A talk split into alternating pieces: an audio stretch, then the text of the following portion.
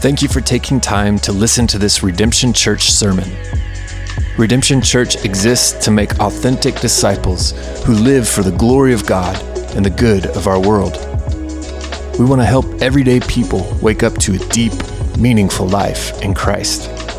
We pray this sermon will help. For more information about Redemption Church and for additional resources, please visit redemptionokc.com.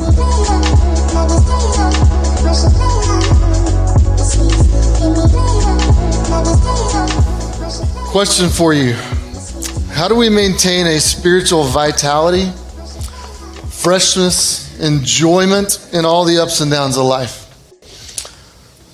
It's a question I think we all wrestle with at times. There's days when we feel like we're doing pretty good, and there's days where we feel like, man, I don't know that I can get anything right today. Uh, any of you feel that way? Yeah, we're going to look a little bit at that today and, and some of the things Scripture have to say. And I wasn't going to start here today, but as we were singing, I just kept having a passage come to mind, and I want to start there. Ezekiel 37. Uh, I want you to know we have a God who bring, loves to bring life to dead places. He loves to resurrect things. He loves to breathe light, new life into places where it looks like there is none. And Ezekiel 37, uh, God is talking to prophet Ezekiel and says, The hand of the Lord was upon me, and he brought me out in the spirit of the Lord and set me down in the middle of the valley, and it was full of bones. And he led me around among them, and behold, there were very many on the surface of the valley, and behold, they were very dry. And he said to me, Son of man, can these bones live? Don't you love that sometimes God leads us to a place and then just asks us a provoking question to make us think?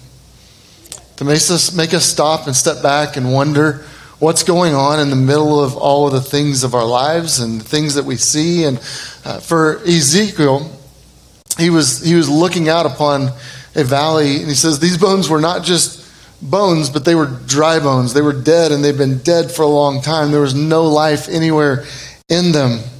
And God says, Can these bones live? And I answered, Oh Lord, oh Lord God, only you know. right? Uh, there's a place of desperation. He's like, I, I give up. I'm going to I'm going to depend upon you. And the Lord goes on and says, Prophesy over these bones. O dry bones, hear the word of the Lord. Thus says the Lord God to these bones Behold, I will cause breath to enter you, and you shall live. And I will lay sinews upon you, and I will cause flesh to come upon you. I will cover you with skin and put breath in you, and you shall live, and you shall know that I am the Lord. See, one of the ways that we know that God is truly God is that He loves to bring life where it feels like there's nothing but death. And he, he did that. Here he goes on and it's gonna, he's going to say, I will put my spirit within you and you will live. I will do it and you'll know that I'm the Lord. One of the ways we know that God is Lord is he breathes life into places where there's death. And friends, sometimes we've got these things in our life that feel like dead spots and dead places, and we need the Lord to breathe new life into them. And so I want to encourage us with this, um, this, this message today that God wants to continue to, to bring new life in you. That He wants to continue to grow you spiritually. He wants to develop you spiritually. And we've been in this series. And uh, can I be honest with you? One of the reasons why we're in this series, last spring, I looked at our team and I said, Man, I'm just struggling.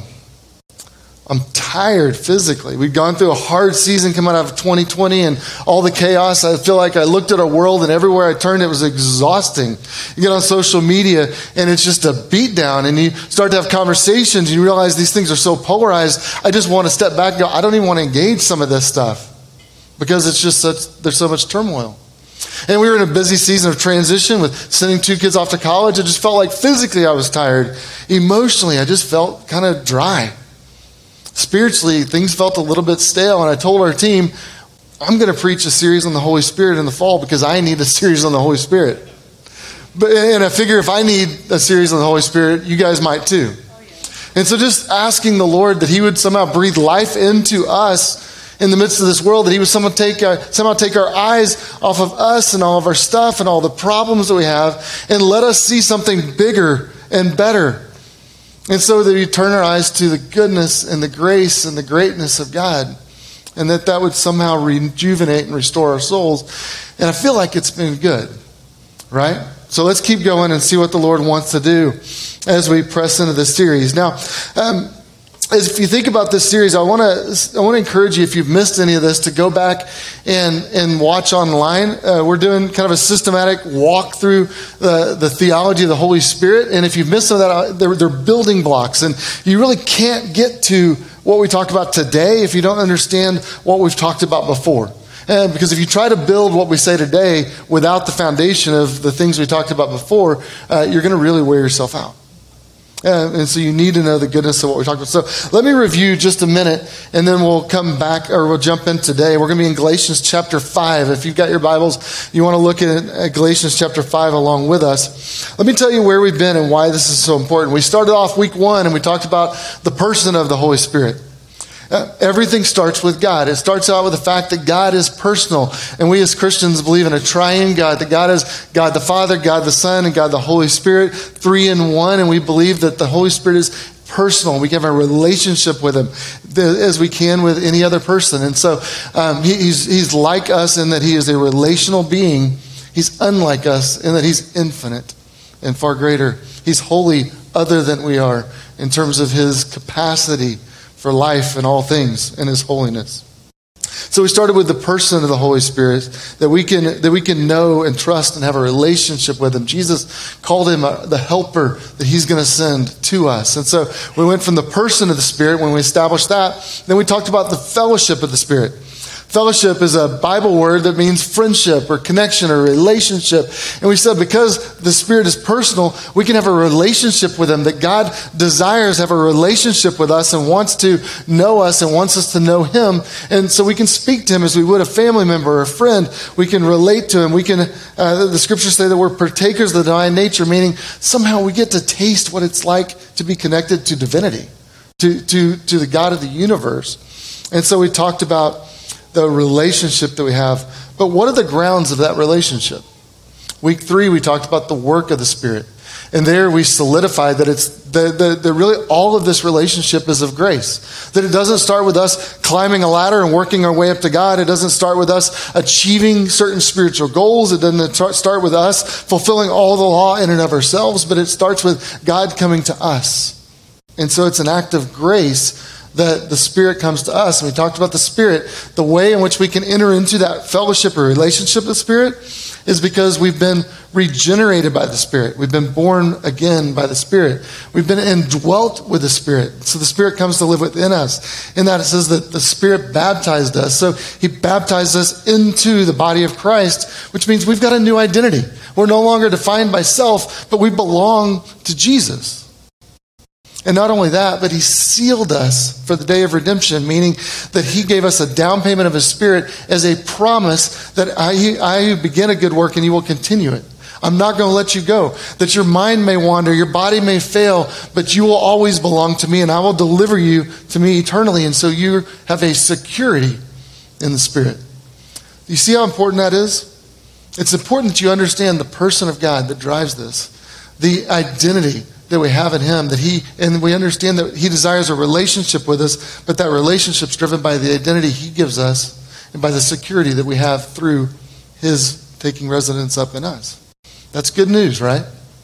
So, only now, built on that foundation, can we begin to talk about the things we're going to look at in the next couple weeks, which we're going to begin to shift outward. So, not just how do we receive from the Spirit, but now how do we begin to walk in the Spirit? How do we begin to be led by the Spirit? What does it look like for us to use the gifts of the Spirit, to, to have the unity of a mission that's built by the Spirit? We're going to begin to shift that direction in the next couple weeks. And so, today, um, we're going to talk about the fruit of the Spirit. And we're going to look at Galatians chapter 5. So, um, here's what we're going to do today is we're going to unpack five aspects of spiritual growth. So, for those of you note takers, you want to know five aspects of spiritual growth. The first one is growth begins with our identity. Growth, our spiritual growth, begins with our identity.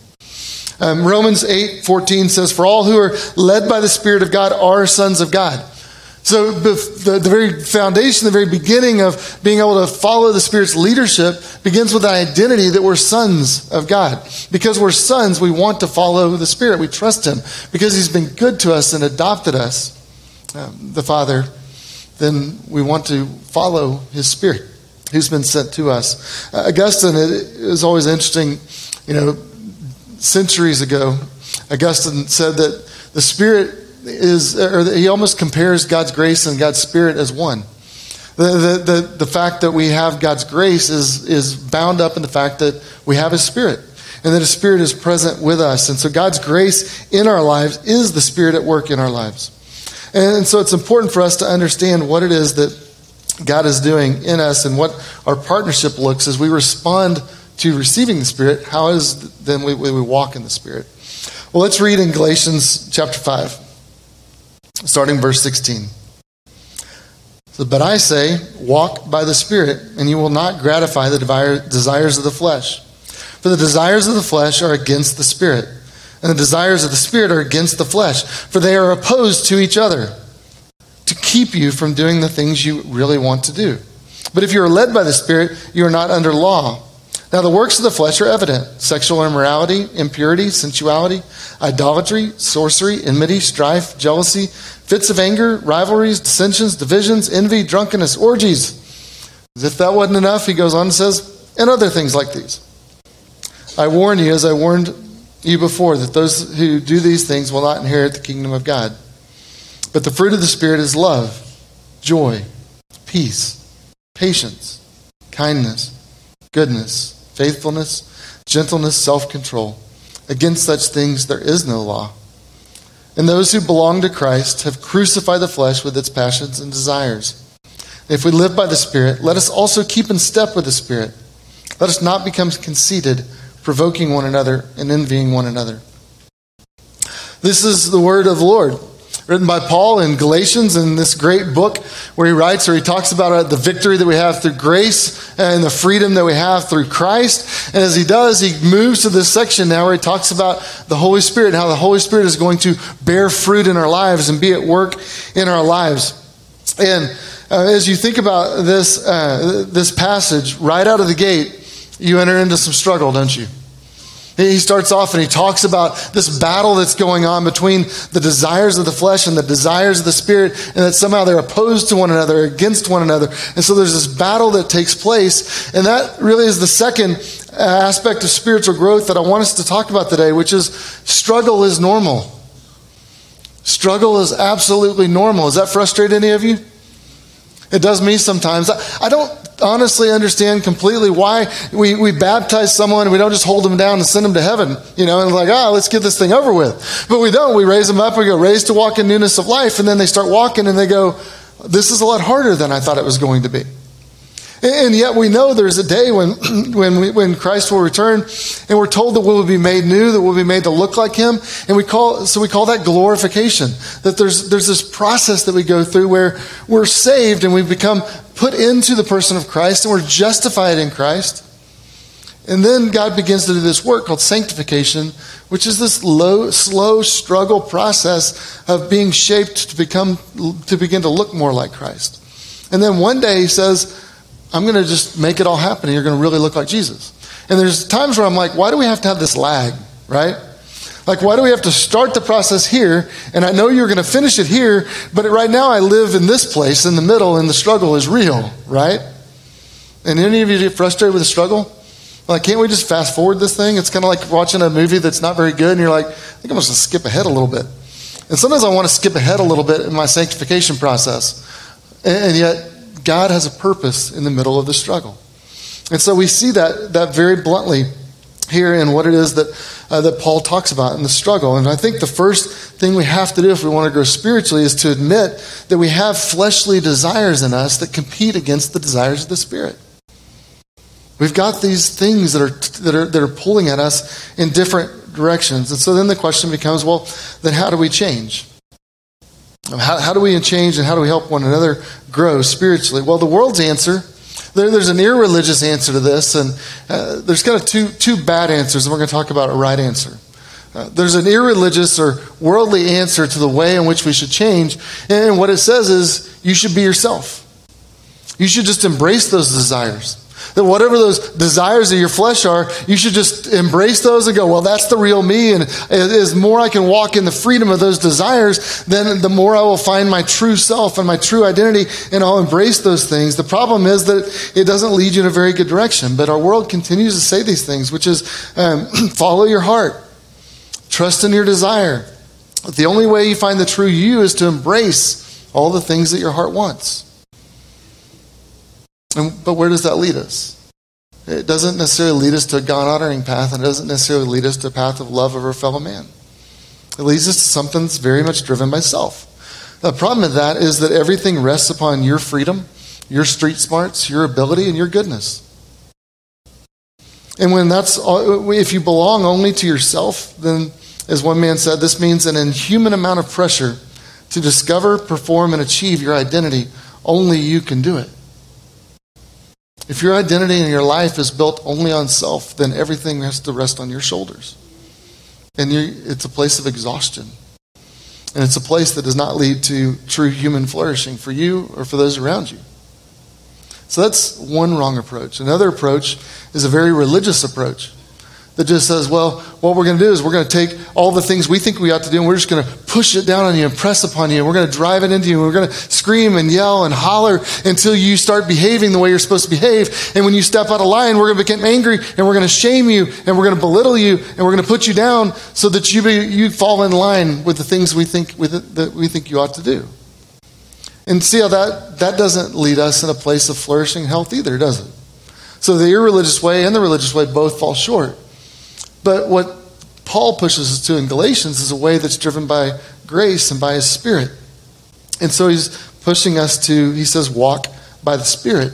That's the path not to gratify the desires of the flesh. And when he talks about the desires of the flesh, I think it's important for us to just acknowledge that we're not good or wise enough in ourselves to choose the best way. We need God's help. We need a spirit to guide us in the midst of these things. What he's saying when he talks about this flesh, he's not just talking about the fact that you've got skin and stuff on you. It's not talking about your physical body. Uh, we, we know that that can't be the ultimate problem because Jesus had one as well. And so it's not just having flesh that's a problem, it's living within a realm of the old fleshly default mode that we've created in our lives. And so when you think about what Paul's saying is he's not talking about your physical body and your ligaments and things. He's talking about the realm of life apart from God, when you're depending only on self, when your life is oriented and driven by self. it's talking about your desires that want to meet your own needs. And see, we're all born with an inclination and a desire for self-driven, self um, self-dependent, self-pleasing ways.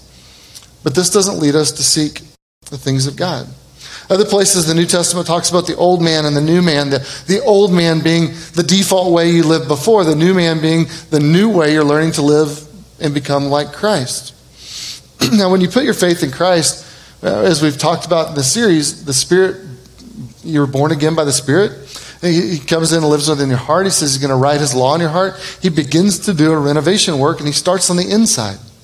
He starts on the inside of your heart, and then it's going to work itself out um, but your belief comes before your behavior. But what Christ says is that he wants to come and bring a new freedom. Now, if you're, if you're not a Christian, what the Bible says is then you're still living under a dictator called self. And so your self, uh, you're only going to go as far as yourself can take you. But what Christ comes and says, well, you are not enough. You need to receive a new and a better freedom that it comes only through Christ. And so the struggle I think as you look in verse 17, you see how Paul works it out. The desires of the flesh are against the spirit, right? So that old default mode that traps your heart and your mind in other ways of acting, uh, in, in, ways of acting that don't honor the Lord, that's actually it goes against the Spirit of God. And the Spirit of God is confronting those things and wanting to transform or change those things. And so he's trying to bring about trans, uh, transformation of us from the inside out. Now, we see this in our, in our lives all the time, don't we? This kind of tug of war thing that happens these days where, uh, like, certain days you feel like you're doing really well, and other days you feel like you're doing really poorly. Um, I, I see it in all kinds of ways. We go through a tough situation and you decide to seek the Lord. You start to rely on Him. You go, man, I, I, know I need the Lord. I can't get myself out of this, this mess that I'm in. And so you begin to listen. You begin to seek the Lord. You begin to run after Him. And, and then a little bit later, that situation gets fixed. And all of a sudden you go, oh, whew, I can let my foot up now. I can relax a little bit. And you go and you run right back to the way you used to do things. You, you get back in the old patterns, the old habits, the old things of doing those things. Maybe you go through a breakup uh, relationally, and in the midst of that breakup, you think, man, I've blown it again. This situation's hurt. This is painful. And so you begin to seek the Lord to go, Lord, I need you. Would you, uh, would you be there for me? And He is. And you begin to walk with Him. You begin to see some spiritual growth. But then you meet Mr. and Mrs. Wonderful. And you go right back to your old ways of doing things. You slide back into default mode that ignores the Lord and thinks that this man or this woman is going to be the one that brings you happiness or joy. Maybe you get burned at work and you realize that you find too much for your identity in your work and in your success. And so you step back and think, man, I need to build my identity on Christ. I need to trust the Lord. I need to walk with Him. And you begin to do that. And then um, just a little while later, you get a big project, and all of a sudden, man, it's so easy to just start leaning back in and put your nose to the grindstone and just jumping back into running and running and running and thinking you're going to somehow find fulfillment by achieving the success in the next project. And you've ignored the Lord again. Any of you relate? We all have these ups and downs and these things that we do in life. Now, incidentally, this is why Christians sometimes don't look like Christ. It's because even after we put our faith in Christ, we can still ignore God and, and follow after the desires of self. And when that happens, we dishonor the Lord. And we don't love people around us as we should. So the spiritual life is a moment by moment struggle. Every second of every day, there's this thing going on, these desires in our hearts that are either yielding to the spirit or yielding to the flesh. And so we have to decide which, which desires we're going to give ourselves to. But friends, can I encourage you with this fact that struggle is normal? Um, you're like, is that encouraging or discouraging? The answer is probably yes, right? Like we wish we could skip the struggle, but also ought to be freeing in some ways to know that, oh, this is the normal thing spiritually, that there's a battle that goes on. And the distinguishing mark of a Christian is not perfection. The distinguishing mark of the Christian is struggle.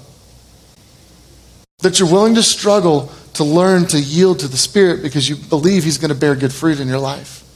And so the fact that you're still engaged in the struggle means that you're one of God's children that's still learning to grow in Him.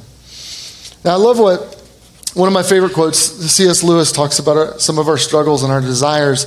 And he actually points us in the direction of where we need to go with, with some of the struggle. Because, you know, the, the, the way in which we, we struggle is not just to fight the bad stuff. We don't just need to fight. When you look at this list of the works of the flesh sexual immorality, impurity, sensuality, idolatry, sorcery, enmity, strife, jealousy, fits of anger, rivalries, dissensions, divisions. You look at all that nasty stuff, right? The answer isn't just to, to fight against that stuff. See, a lot of us start off with a spiritual approach that's kind of what I call a whack a mole approach. Any of you remember the old arcade game of whack a mole? Where you, you sit and they've got the big kind of table and there's all these holes in the table and you've got a big mallet and these moles keep popping up and every time they pop up you try to whack it on the head.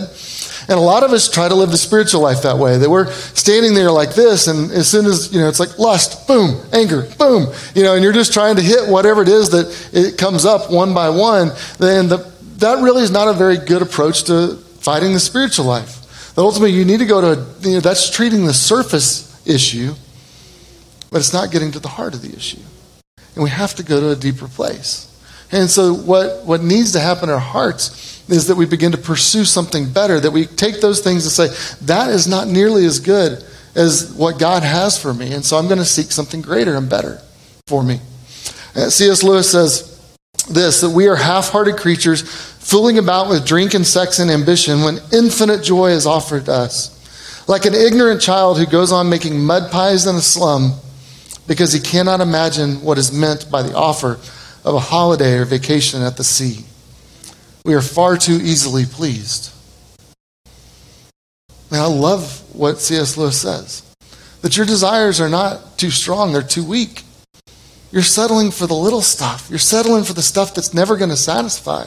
And God's offering you infinite joy. You're eating a mud pie when He's like, "I got a drink waiting for you with a little, uh, a little fruity, fruity, uh, or a little, uh, what do they call umbrella drinks at the beach." He's like, I've, I've got, a, I've got, a, I've got a, a lounge chair with, with a little umbrella drink waiting for you at the beach, and you're sitting here drinking a mud pie in the middle of slum. Why are you settling for the less than thing when, he, when I'm giving you something better? That's, I think, where we need, where we want to run. So you see what the works of the flesh are and how these things eventually lead us to a place of trouble. Now, one of the things I think is important and recognize too, when you look at that list, which one of those are the bad ones and which ones are the good ones? On the, on the works of the flesh. Well, I mean, they're all bad, right? But let me just ask you when you think of the way Christians in our world operate, uh, do we treat all of those as equally dangerous? No, we don't at all. We pick and choose. You know, it's easy to pick on someone whose sins aren't like yours. And it's easy to try to whitewash your sins. And that's a lot of times what we do in our religiosity is we take someone else's sins and we go, "Oh, look at that guy. Look what he did. I mean, who would that's disgusting or that that's just awful. I can't believe he would live that way." And then we take one of the other things on the list and we go, "Ah, I probably shouldn't do that, but it's not that big a deal." And we begin to soften it. And Paul says they're all the works of the flesh. They all separate us from God. They all create problems. And so, friends, what happens in us is sometimes we allow the, our, our mindset, our mindset to creep in that isn't really of, of the Lord. It's simply self justification and us trying to make our, our way look a little bit better than others. Um, you know, it's interesting. One of the things I love about the Bible, um, one guy calls these uh, our, our desires for good things over desires. Uh, you realize that sometimes good, when good things become God things, they actually are bad things. That when you take something good and you make it an ultimate thing in your life, that it becomes an idol for you and becomes something that's actually bad. I think sometimes we justify things like anger, things like division, because we think that we have a righteous anger. And it's our over desire for something. And so we look in our world and we see an ideology that's false, or we see some idea that creates all kinds of problems in our world. And because of our over desire and zealousness for that, for the, for the right thing, we actually begin to, to behave in a wrong way. And so uh, it creates this a sinful pattern, even though our, at the core our desires may not, may not be all bad. But it's an inordinate arrogance and anger over in seeking something good that can actually lead us in the wrong direction. And one guy says an inaccurate understanding of the power of sin in the believer's life will lead to a distorted expe- will lead to distorted expectations of spiritual progress. Um, friends, life's going to be a struggle. We're going to have ups and downs. And part of what the struggle is is us learning to lay aside the things that are of us and of self and learn to trust uh, the way of the Spirit in our lives. So uh, let's go to the, the third aspect of spiritual growth growth starts within. And what is Paul's solution to the fleshly desires and the spiritual desires and the conflict that's taking place there? Well, look at verse 16. But I say, walk by the Spirit, and you will not gratify the flesh. Look at verse 18. But if you're led by the Spirit, you're not under the law. So you're not going to take that religious way of trying to work your way and do all the right things on, from external pressure. Um, Verse 16 says it the other way that you won't gratify the desires of the flesh. You won't justify those things and run after them because you're walking by the Spirit. Verse 25 If we live by the Spirit, let us also keep in step with the Spirit. This is the answer to that battle and that struggle that we, that we sometimes, or, or that we regularly experience. And so, as you think about that growth that needs to take place, Paul is going to point us in a new direction. And so, in verse, uh, verse 22, he says, But the fruit of the Spirit is and he goes to a different direction. You notice the analogy that Paul uses fruit. Uh, no, what's the difference between the, the two lists that Paul gives? He gives us one list is the works of the flesh, the other list is the fruit of the Spirit. What's the difference between acts or works and fruit? Well, acts or works are what we do, right? Fruit is something that's done in us. It's something that's birth, uh, something that's born uh, or, or grown within us. And so he starts talking about the fruit of the Spirit. And friends, fruit always starts in the heart. So our spiritual growth starts and is produced by the Spirit through an internal life source. Uh, fruits draw nourishment from what? Roots. Right? You draw some nourishment up from the ground, it has an internal, under the surface source, and it draws nourishment and water up and then eventually bears fruit. And so it starts with an internal life source that's bigger than self. And so fruit is external evidence of an internal life, something that's happening. And so the freedom that we're experiencing, the fruit that we're to produce, has to be drawn from something deeper than self. And so ultimately it comes from, from the Lord. F.F. F. Bruce says no external force or sanction can compel the loving of a neighbor as oneself. Such love must be generated from within by the Spirit. So we can, we can change the laws in our country. We can even impose spiritual norms and regulations upon you, but we can't really make you love someone. We, we, can, we can slap your hand with correction whenever you don't do the right thing, but we can't make you from an internal source desire someone else's good in a, in a true and authentic way. Only the Spirit can do that. It has to come from within. And so, if we're going to be, bear fruit, it has to be this something inter, internal that happens. Uh, Thomas Chalmers says this The only way to dispossess the heart of an old affection is the expulsive power of a new one. It's a difficult statement. What he's saying is if you're going to lay aside the desires of the flesh, it, you can't just simply try to fight against those. You actually have to replace those with a greater affection. And so the, the only way to dispossess a heart of an old affection or the, the desires of the flesh is by the expulsive power of a new affection, the presence of the Spirit. You have to replace the old with the new. And that, friends, takes time. Uh, any of you ever, ever tried to grow a fruit tree? No, we're not in there that deal. A couple of you. Um, I've got a friend who has got an amazing place, and he's in a, in a place that gets very little sunshine but lots of rain. So he grows all kinds of stuff, and he's got an amazing garden. He's got uh, amazing produce and all these different things he did. I remember him telling me one time that he had a tree that he planted and he's been nurturing that wasn't going to bear a single fruit for more than seven years. He sat and he waited and he watched it and he watched it and he watched it and he rejoiced. Think of a decade long pursuit to see anything begin to grow, uh, anything begin to bear fruit. Growth takes time. That's the fourth aspect of our spiritual growth. Growth takes time. Uh, fruit takes a long time to show up, it doesn't appear overnight. It's not immediate, but it will come. Uh, and, and we may want to jump from beginning to end in our spiritual development, but most of us are going to live in the middle, and it's going to be ups and downs. But what you have to do is trust that the Lord is going to bear fruit over time, that there's going to be growth that comes together. It's also important, I think, to recognize that when, uh, when you think about the fruit, notice in verse 22 when it talks about the fruit of the Spirit, um, is it fruit or fruits? It's fruit, it's singular, meaning that these, all of these things are together the fruit. And so you don't grow individual, you don't get to pick and choose like, well, I like apples and oranges, but I don't like bananas or other stuff, right? So you don't get to you don't get to come to this list and go, well, I like I like joy and kindness, but I'm not so big on patience. And like that'd be kind of, I mean, but we, that's kind of how we live, right? Like when I look at the fruit of the Spirit, it's like, dude, I want more joy in my life. God, would you give me more joy?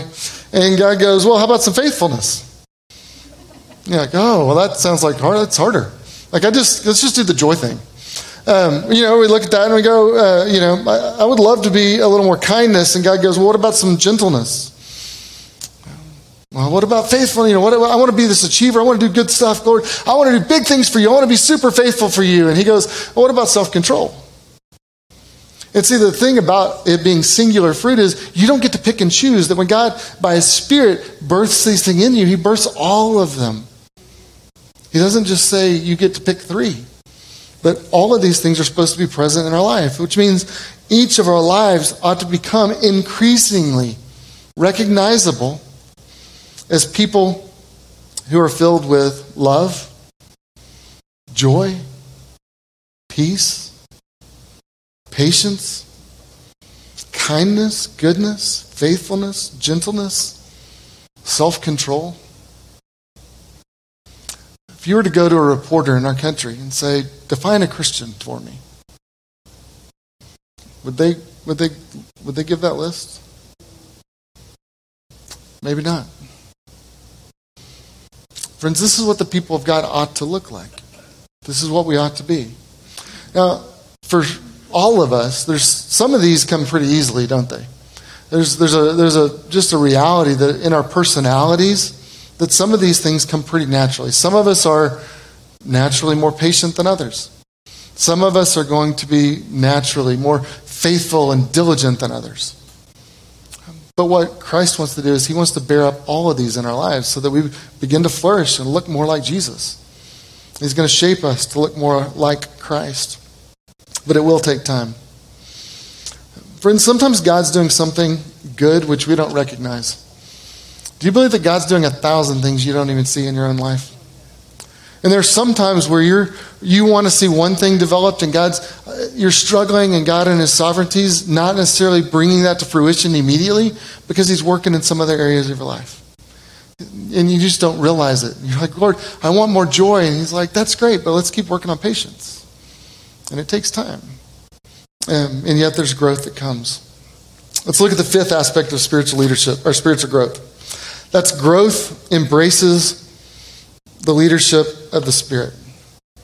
Growth embraces the leadership of the Spirit.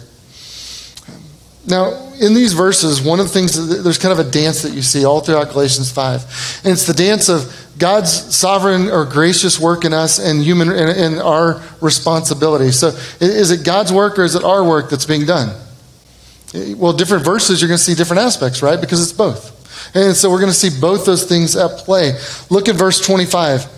If we live by the Spirit, let us also keep in step with the Spirit.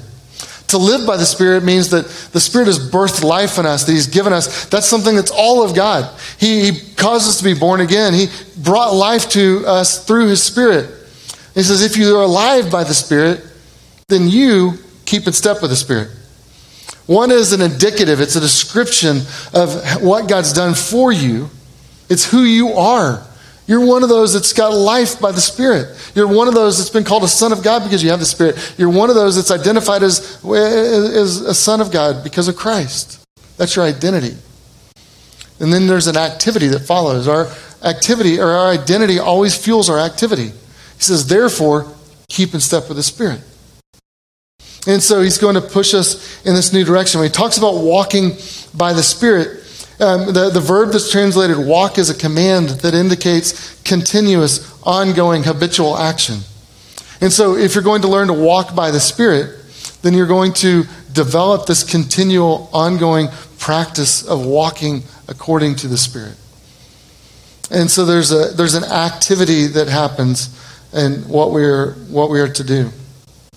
When it talks about keeping in step with the Spirit, uh, it's actually a military uh, a military analogy is talking about a, a, a, an army that's marching. Have you ever seen an army that's just marching in perfect unison?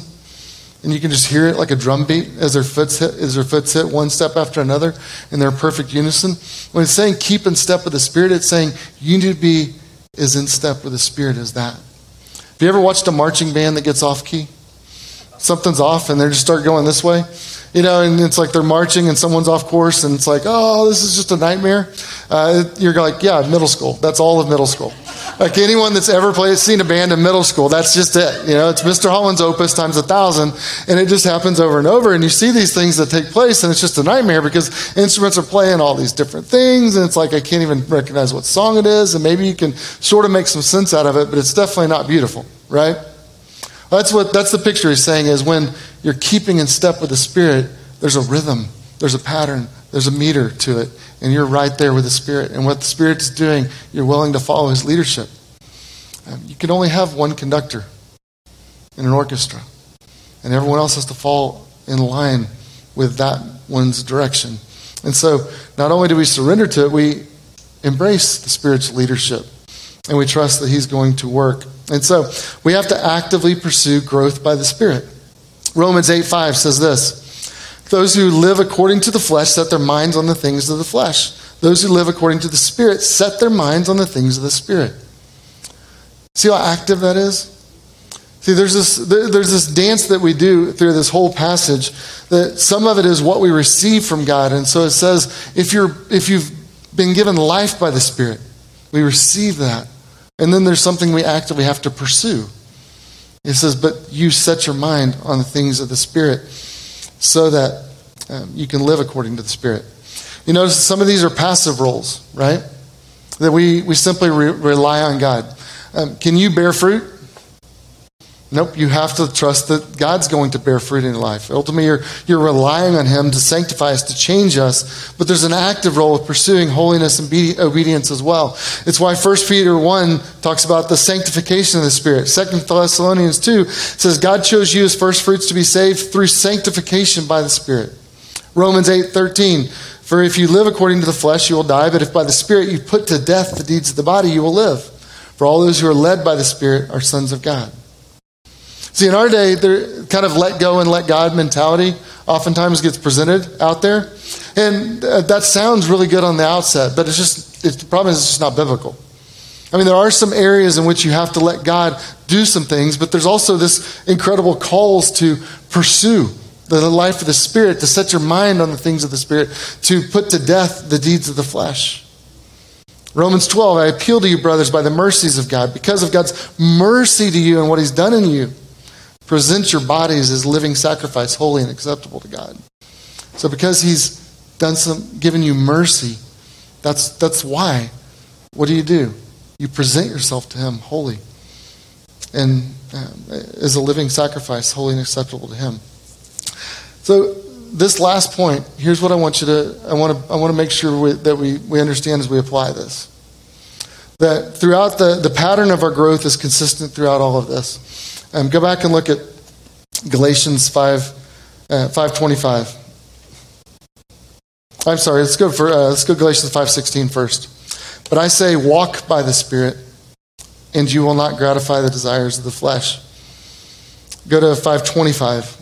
If we live by the spirit, let us also keep in step with the spirit. So, if we live by the spirit, that's an indicative. That's a statement about you, meaning if it's true that, that the Spirit has birthed new life in you, if, we, if you have life by the Spirit, then because of that, let us also keep in step with the Spirit. There's an indicative, then there's an imperative. The indicative is this de- declaration of what God has done for you.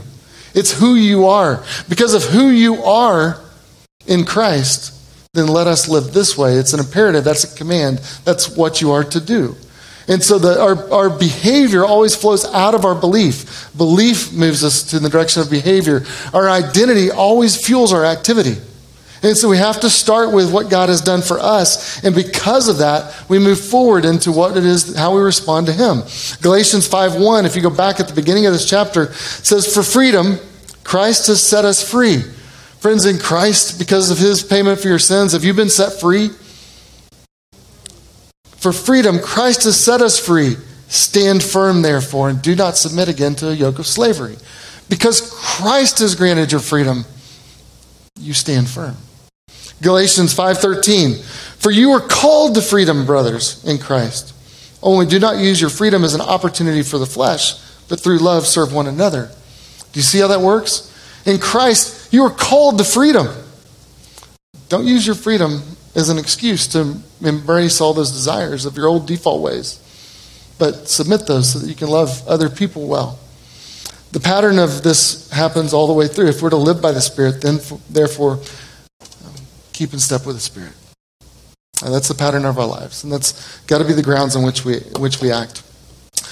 several years ago, there was a leadership thing that became pretty popular, especially in business circles, but also in sports circles, and a saying that was know your why. Any of you heard know your why? Meaning, know why you do what it is you do. Know why you sacrifice and practice. Know why you pour yourself into your work. Know why it is that you do these things. And if you, uh, you're, you're going to wear yourself out and get tired, if you don't understand why it is that you do these things, that has to be what compels you. So, friends, why do you keep in step with the Spirit? Why do you say no to the desires of the flesh and yes to the things of the Spirit? Ultimately, it's got to be about God. It's got to be about a relationship that we have with Him, a loving Heavenly Father, a sacrificial Savior who's His Son, and an ever present Spirit who's a helper who will always be with you. That ultimately our whole lives get oriented by Him. Let's let God be our why. And then let's say no to the old default ways and let's say yes to the Spirit led ways. Let me pray for us. Father, I pray through Christ and by your Spirit that you would give us life in you, that we might be able to rest in the finished work of Jesus on the cross and in the work of the Spirit in us, that we have been regenerated, that we have been baptized into the body of Christ, that we are, have a new identity in Him. that we are indwelt by your Holy Spirit, that we are sealed for the day of redemption, and you will guard us and protect us and deliver us to eternal life secure, by that we are safe in Him. And because of that, Lord, would you, would you cause us to, to walk by the Spirit, to be led by the Spirit, to keep in step with the Spirit. We might honor you in life and love one another well. Pray in Christ's name. Amen.